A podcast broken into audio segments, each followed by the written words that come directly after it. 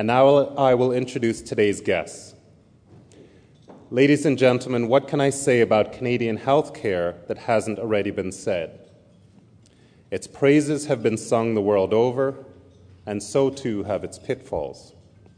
How best to ensure effective, universal, sustainable, and affordable healthcare is one of the most hotly debated questions on our tongues and will continue to be for a while to come.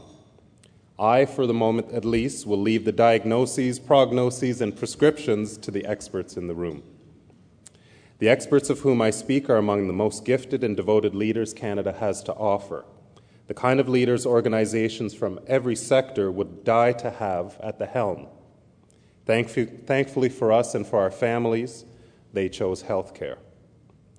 Today you will be hearing from three very talented executives who are making a tremendous impact at leading institutions in the country. They'll discuss not only their careers, but how their special leadership styles, their unique understanding and long-range vision are bringing about a new era of caring, accountability, and service delivery in our hospitals and caregiving institutions. Janet Davidson is president and CEO of Trillium Healthcare in Mississauga. Janet has a staggering list of accomplishments, awards, and credentials. She has worked and volunteered in healthcare for over 25 years in Alberta, British Columbia, and Ontario. She now oversees one of the largest and most respected community hospitals in the country. Mary Jo Haddad began her career as a neonatal nurse at Children's Hospital of Michigan. She's been at Toronto's own SickKids for over 25 years in several pivotal positions and has been its president and CEO since 2004. Mary Jo holds many board and chair positions and lectures at the University of Toronto's Department of Health Policy, Management and Evaluation and at the Rotman School of Business. Dr. Catherine Zahn is president and CEO of the Centre for Addiction and Mental Health. CAMH has become an undisputed world leader in restoring dignity and vitality to people affected by addiction and mental health issues. Like our other panelists, Dr. Zahn's 25-year career is marked by outstanding accomplishments. A skilled and widely researched administrator, she is also a neurologist. Her leadership in everything from hospital integration to technology assessment and stroke care has contributed enormously to improvements in care, facilities, and treatment. We are honored to have Roger Martin, Dean of the Rotman School of Management, at the University of Toronto as our moderator today. Known to many as the King of Cool, Dean Martin doubles as one of North America's foremost authorities on business design, integrative thinking, and social innovation. We are thrilled to have him here today. And ladies and gentlemen, I would be thrilled if you would join me in welcoming our four special guests to the stage.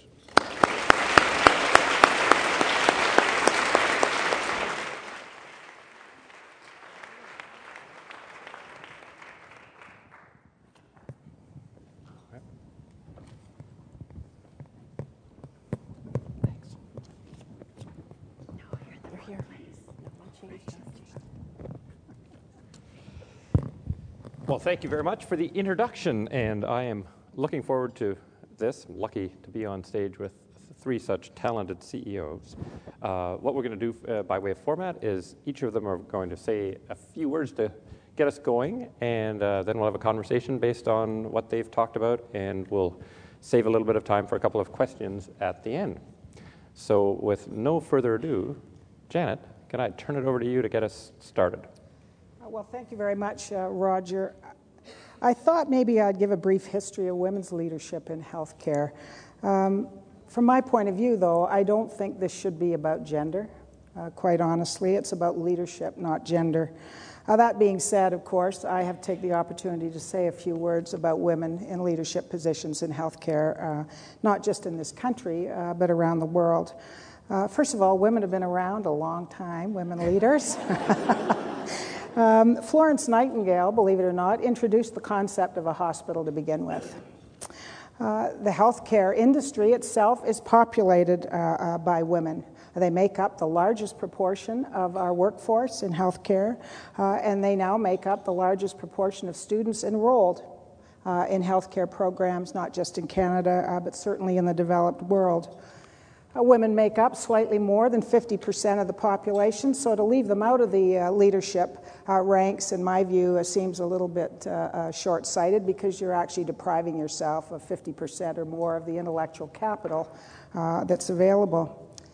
Women are also major leaders in healthcare in this country, and have been. Outside of Ontario, they actually lead or have led the largest health systems in the country. So starting from the West, you'll look at Ida Goodrow, who led a $2+ billion system in Vancouver, Alinda Cranston in Vancouver as well, Sheila Wetherill in Alberta, we have Maura Davies in Saskatoon, we have Halifax, QE2, we have Eastern Newfoundland. So these are all led by women. We have the largest medical school in the country, University of Toronto. Dean Whiteside, Kathy Whiteside, I believe, is here today. She heads up that program. And more recently, the Institute for Healthcare Improvement, Don Berwick's replacement is a woman. And the head of the Centre for Innovation in the NHS is also a woman. So I think we do play a very strong leadership role in healthcare. But I always, just in closing, I'd make the comment that one thing that's always struck me is somehow we never feel the need to say a male CEO. But when it comes to a female, we always usually have the gender in advance of that. So I'll shut up there and move on to Thank Catherine. You, Janet. Catherine. Thanks, Roger. So it's an absolute pleasure to be here. My assigned task was to talk about our opinion of the characteristics of a powerful leader. And as Janet pointed out, we also decided that we should speak about them without qualification. Leaders, period, full stop, no asterisks. So I'll start with an anecdote. Several years ago, I was sitting in a forum like this, and my table mate was a retired U of T professor. And he explained to me that he had for many years been in the position to hire leaders to do searches and make leadership appointments. And his opinion was that there are only two qualities that are necessary for great leadership. And they were robust, good health, and thick skin. We reflected on that as a group and decided that while those characteristics were necessary in healthcare today, in the complex, complicated world of fast-moving healthcare, they were probably necessary but not sufficient. So the complementarity to that is that I want you to believe that healthcare leadership, like all leadership, has some very specific characteristics. And in its brief form, it's driven by values, it's guided by vision, and it encompasses a small number of characteristics that are important attributes of a leader. The three that I'm going to argue are the most important are, first of all, skilled communication, the ability to be articulate in public and on a one-to-one basis, but also to hear, to be empathetic, and to be able to use your intuition to make the appropriate connections in that cycle of communication. The second is perhaps one of the most important concepts, and it's almost the partner to a good communication, and it's the concept of being self-aware and in control, the ability to understand your emotions and to modulate them and to use them for the good. And lastly, the concept of creativity, the idea that it's important to be flexible, both cognitively and emotionally, to be open-minded, to see the world as continually wondrous and full of possibility, and lastly, to reject the aphorism that if it ain't broke, don't fix it. If something's working well, take it apart, dissect it, make it better, and duplicate it. Wonderful. Thank you very much. Mary Jo. So let me build on that and talk about the future leader in healthcare. We heard a little bit about complexity. We heard a little bit about Canada and how proud we are of our healthcare system. And we think about what's facing us today and perhaps what will face us in the long term. So what should the future aspiring leader in healthcare be thinking about? There's no question that as we think about complexity, healthcare, in our opinion, and I think in many opinions of the people who sit on our boards, truly is one of the most complex organizations that anyone will ever lead. And I say that from the perspective of what we expect as Canadians from our healthcare system, what we expect from each other in terms of leadership and what that means and looks like. When we talk also about that next leader, so the leader, the successful leader of today, the successful leader of tomorrow, it's about vision. It's about sticking with your values, staying grounded on those values. It's about recognizing that through our education and the opportunities that we're afforded in our country, that we can't always think about what's the next job going to look like, or I aspire to have this particular position. So I think mentorship and coaching is a privilege that we hold as leaders. It's also an expectation that we hold of ourselves in ensuring that the leaders of tomorrow really understand what leadership is about, not just leadership in a hospital, but leadership in healthcare, leadership in complex organizations, where people today demand more than they did yesterday and will absolutely demand more tomorrow. That's on understanding. So what are those attributes? It's about knowledge, there's no question about that. It's about, again, having a passion for what you do and finding what that skill is. And as Catherine said, knowing who you are, staying thoughtful about that and taking advantage of the learnings that come your way. I think also as we look at mentorship and coaching, they're words that are often overused. So clarity about what truly is mentorship and how do we as leaders think about leadership. It should probably be one of the top three things on our agendas as hospital CEOs or as leaders in the sector, because our obligation is to ensure that healthcare tomorrow is greater than it is today, and part of that is ensuring that we're developing the right leadership for the future.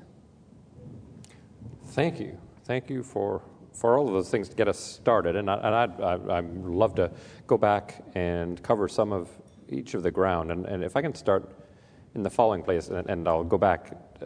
I've learned about hospitals a little bit as a director of SickKids, and when I got to SickKids, I was confused as heck, and I overlapped with Mary Jo's time as CEO, and Mary Jo will probably remember me asking her about the organization chart. And I sort of said, well, do these chiefs, do they report to those VPs? Oh, no. Do the VPs, do they report to those chiefs? No. And I'm like, I'm supposed to be like a management expert, and I can't read this. I can't read this organization chart.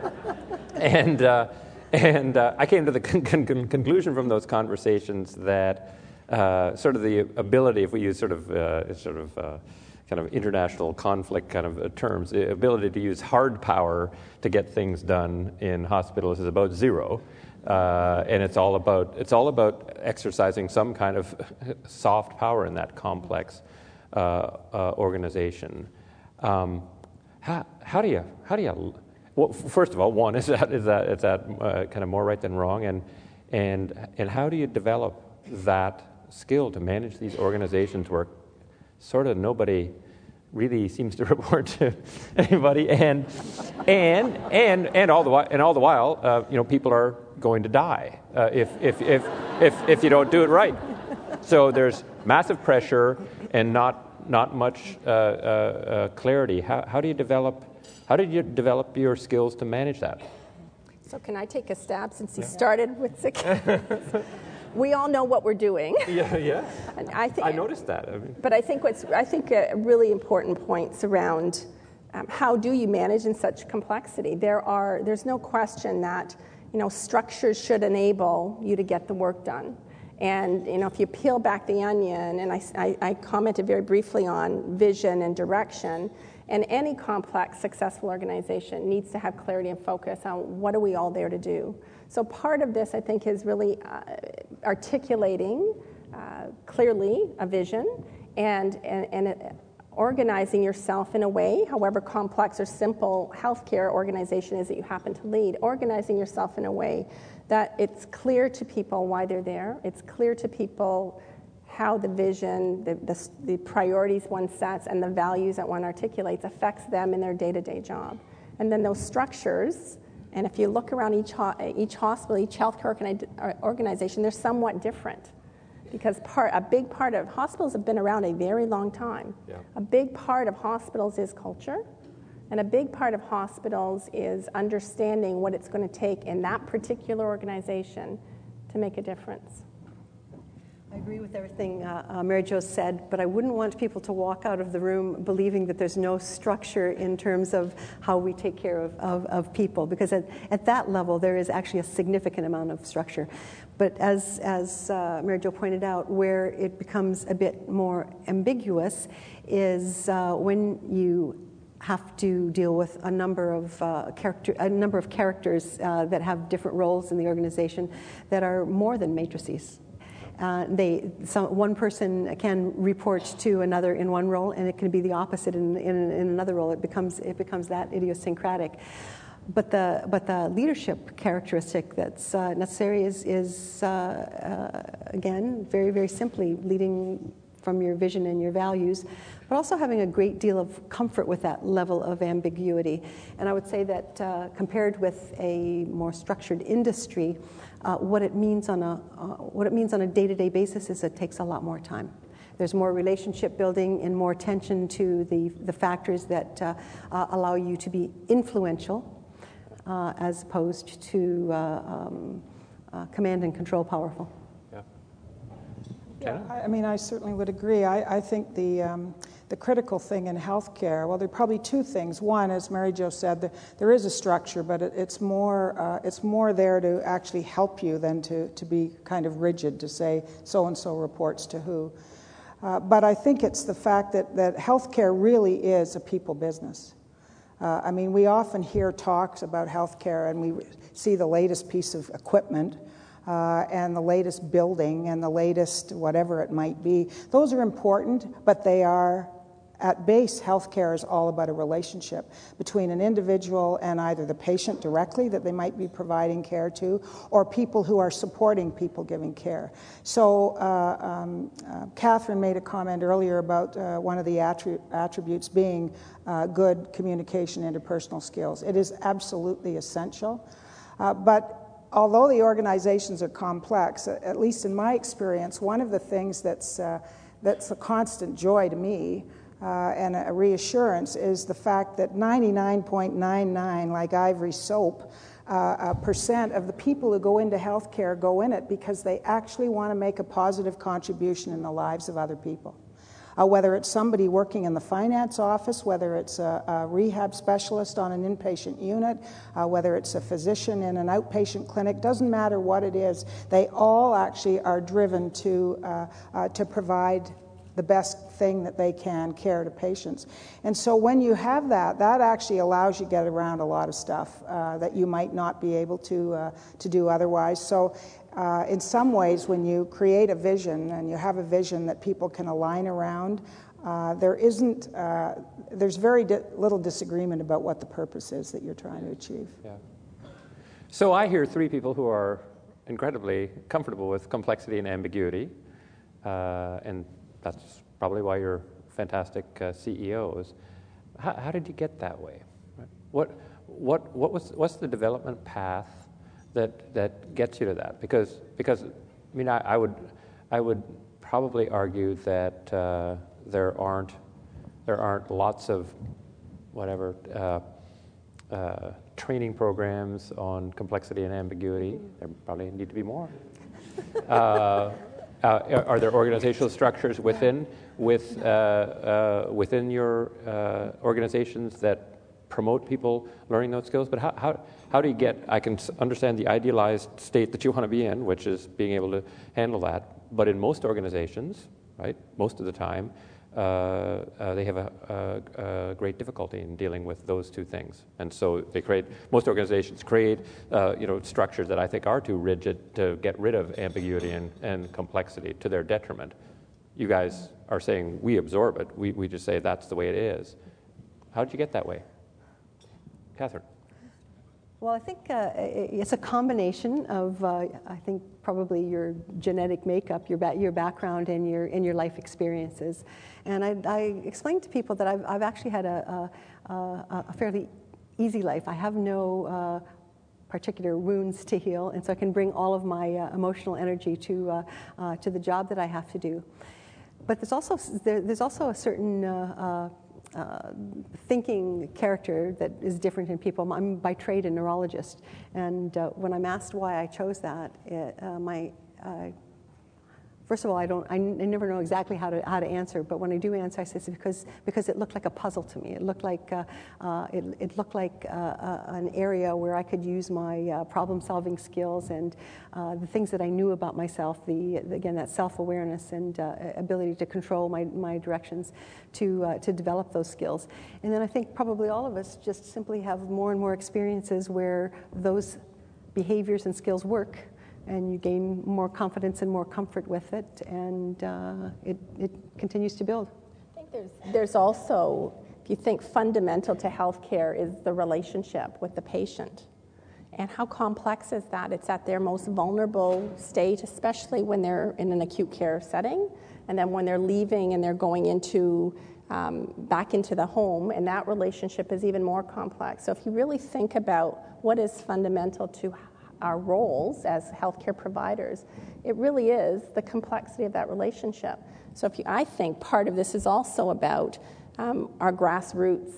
Where were our experiences? So nurse, physician, you really understand the complexity of a relationship, which really brings a whole different dimension to the way one manages in a sense of one-on-one, or one manages within a team who are all there, sometimes tripping over each other when we don't have real clarity on how does one deliver on that.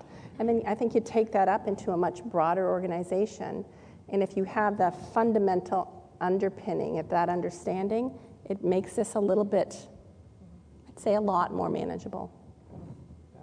Yeah, I mean, for me, certainly the fact that I've traveled around the world and done things in healthcare, I think is has been an advantage, and the fact that I look back now and think my experience in the government of Alberta in healthcare was very valuable, because you certainly do learn to be a pragmatist, about what you can achieve and what you can't achieve. And so I think I've always been interested in challenges and changes, and so I think that that does give you, I think it probably provides you with a better grounding for managing in healthcare, which is not easily definable, as you said earlier, Roger. But I think it certainly helps in the environment that we're in now. I'd say, Roger, also that it's a combination of two concepts. One is being optimistic, and the other is being fatalistic. Is as Janet pointed out, understanding where you can move things and where you have to accept what's put before you. And working with other CEOs, I think, and certainly I've made a practice to develop a kind of a group around me that I can talk to. Some are CEOs, some are mentors and people who've been important to me over my career that I think have been able to provide me with a perspective that's allowed me to handle some of this a bit better. Can I go to creativity? You mentioned that, Catherine, and in my experience in lots of companies, they'll make an excuse about, lots of companies are scared of being creative and creativity, and so they make an excuse, it's tough economic times, you can't be creative now, when everything goes fine, we'll get creative, and it's a lame excuse, but I could well imagine, right, in a hospital setting, lives are on the line. There's no time when there's not serious, difficult, challenging issues. How do you spur a culture of creativity in an environment like that where everything's immediate and you've got to do things well and lives are in the balance? In a simple way, that's painting the picture of what the endpoint should look like in a time of difficulty. And I think most theorists on this would understand that most creativity blossoms in difficult times, not in the simple times. So setting the challenge before your team and putting out the call for new ideas. In all of our organizations, I think one of the common ways this plays out is with respect to our budgets. When we have a challenge, when we have a financial challenge, our goal is to take care of as many people as we can within the envelope that we have available to us. And so the challenge goes out to our team, to our physicians, to come up with ideas. And I'm never disappointed. I've never been disappointed by the ability of a lot of smart people in healthcare stepping up to the plate and understanding that it's a risk-taking organization, and that means that sometimes things don't work out. You go back to the drawing board and circle back. You can accept process failure. You just can't accept outcome failure. Well, and certainly from my perspective, I mean. Being able to encourage creativity has never been a challenge. It's, how do you manage the number of creative ideas that come forward in a reasonable way? I think that's, again, the really positive thing about healthcare, because people want to do the absolute best they can. They're always on the lookout. What's the latest information? If it's a clinician, they've read the latest literature. If they haven't, you can be pretty sure the patients have when they come in with everything they've downloaded from whatever website they've been on. So there's a constant quest to be out there, to be learning, and to come up with new ideas. So. Maybe it's luck, maybe it's the organizations I've worked in, but I've certainly always found creativity to be something that is that's always there in spades. I think also if you're talking about individual creativity, it's somewhat different than talking about a culture of creativity, a culture of innovation. And I think one of our biggest challenges is we often take that for granted, the focus on what is your culture, what's happening at the grassroots of your organization. And we've spent at SickKids a lot of time on this over the last year because we're known for being innovative. Well, what is it about us that's innovative and what's not? We're not innovative on everything, and how do we really think about it and talk about it, and what's the language that comes from leaders? So it's instead of saying we don't do it that way or that's not the way we do it, it's how do you really change the dialogue? And I think that the future success of healthcare organizations is innovation, is thinking about things in a very dramatically different way. Not about chaos and having one person in each area doing things differently, but really understanding. And I don't know that we understand innovation well enough, especially in healthcare. There are phenomenal creative things that go on, no question about that. I mean, we have a great healthcare system and delivery because of the innovative minds of our scientists, the innovative minds of practitioners, and learning from our experiences. I think if we can figure out a way to be much more focused on what have we learned from that and how do we create stronger cultures of innovation, we'll be in a much stronger place long term. I'm going to ask one more question of each of the three, and then I'll put it out to the audience. It sounds like you've all been in the healthcare system for somewhere around the same amount of time.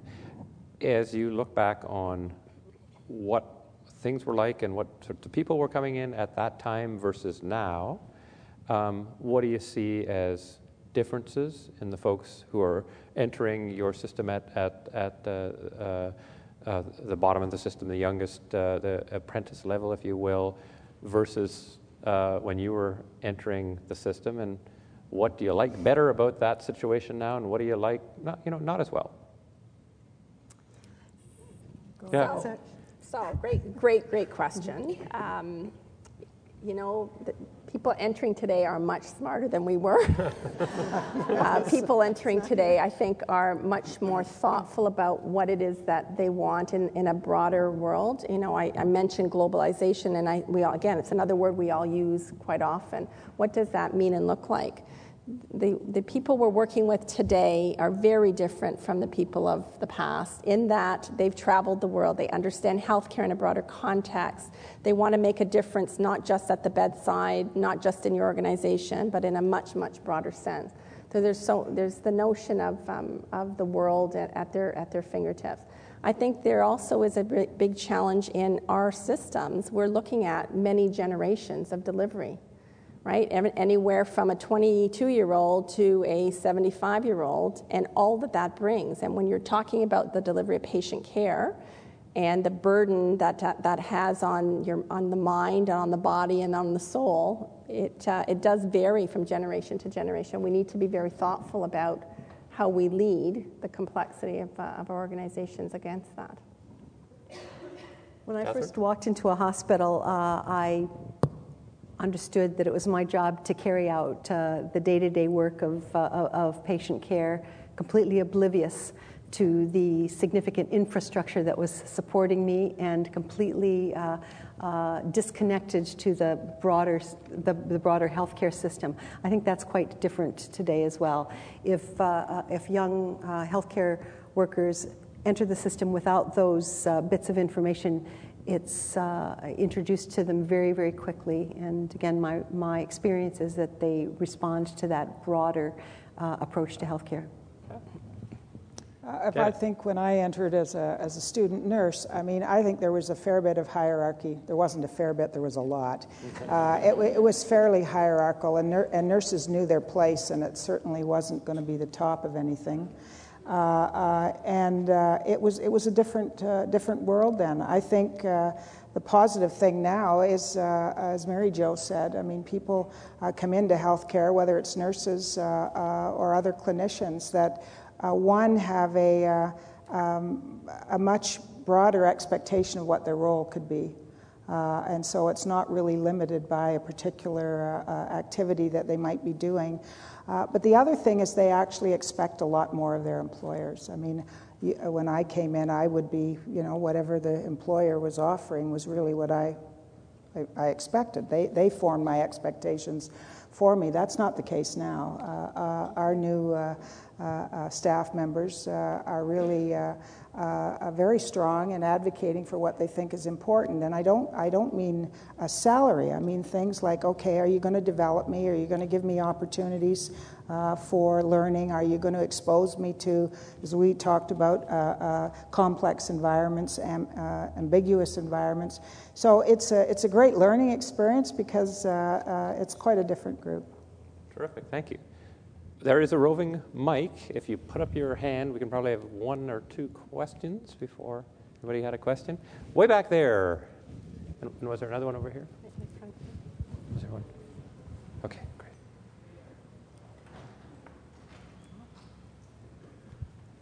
And tell us who you are. My name's Lynette Manderson, and I work for Shoppers Drug Mart Specialty Health Network. And I guess my question is in regards to the relationship between the public and private sector. And I'm wondering what characteristics that you see in leaders within the public sector, how they would benefit in the private sector, and vice versa. Say the last part of your question again. Sure. I'm wondering how the benefits of a leader coming from a public sector would benefit the private industry, and vice versa. I think we've had a tradition of learning from each other, from private and public sector. And I can recall very early in my career an opportunity to step out of the hospital. And I think at the time the vision was, or the thinking was, there's lots to learn from the private sector. Go on out and learn from the private sector. I would challenge today, there's lots to learn from the public sector. And I think there's lots to learn from each other. And those partnerships and understanding, both from a complexity of organization, the way we do business, understanding, again, from the private sector, especially if you have anything to do with the healthcare field, really understanding what's at the core of both delivering care, the discovery of new knowledge within the construct of research, perhaps. There is lots to learn from each other. It's a two-way thing. I would say the same. In fact, I mean, one of the things I often talk about is the fact that people, if you're going to spend your whole career in healthcare, you should actually get experience in a variety of sectors. So, for instance, hospitals, that's fine, but we manage patients for a relatively short period of time. These individuals come from the community, they work in the community. So, what about doing some time in public health? Government, if you don't understand how government works, you're severely disadvantaged because they're the biggest funder. They set the policies that you have to follow. They think like no other group thinks, and I'm not saying that in a negative way. It's just that they're a different sector. So I'm saying get some experience there. I'd say the same thing with private sector and vice versa. I think you bring all of those experiences, bring a much broader perspective when you're trying to manage and lead in healthcare. The reciprocal nature, though, is a really important. It's a really important point. I mean, typically we would have imagined ourselves to look to the private sector for in the areas of efficiency and customer service, quality. But the public system has become quite adept in those realms as well.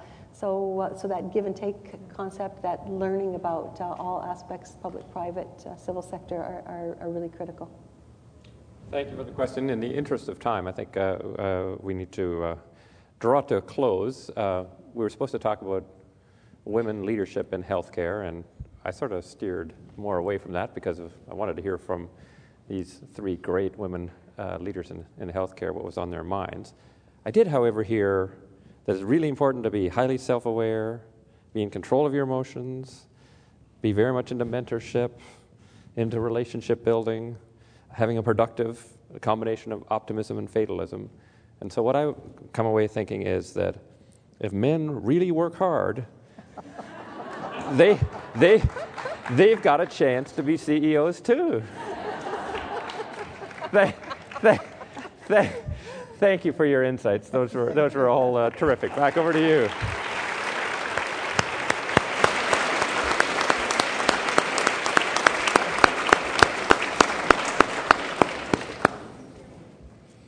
I'd like to call Helen Bernston, past president of the Canadian Club of Toronto, to the podium.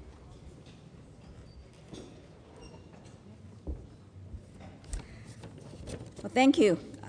It's my pleasure to thank today's guests, and let me start by thanking our panel.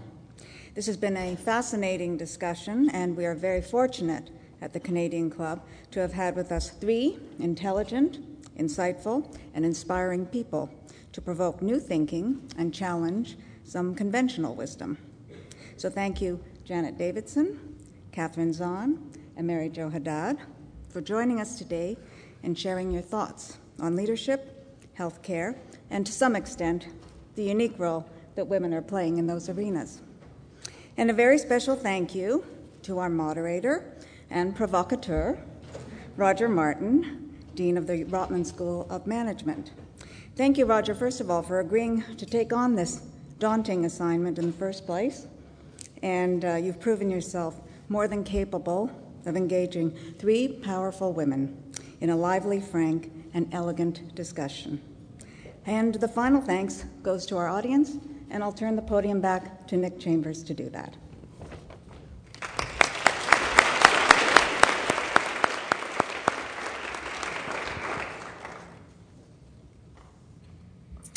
Thank you, Helen, special guests, and once more, Ernst & Young, for making today possible. This concludes our television programming, which has been broadcast live on Rogers TV. We are grateful to Rogers TV and 680 News for their continuing promotion of Canadian Club events. This meeting is now adjourned.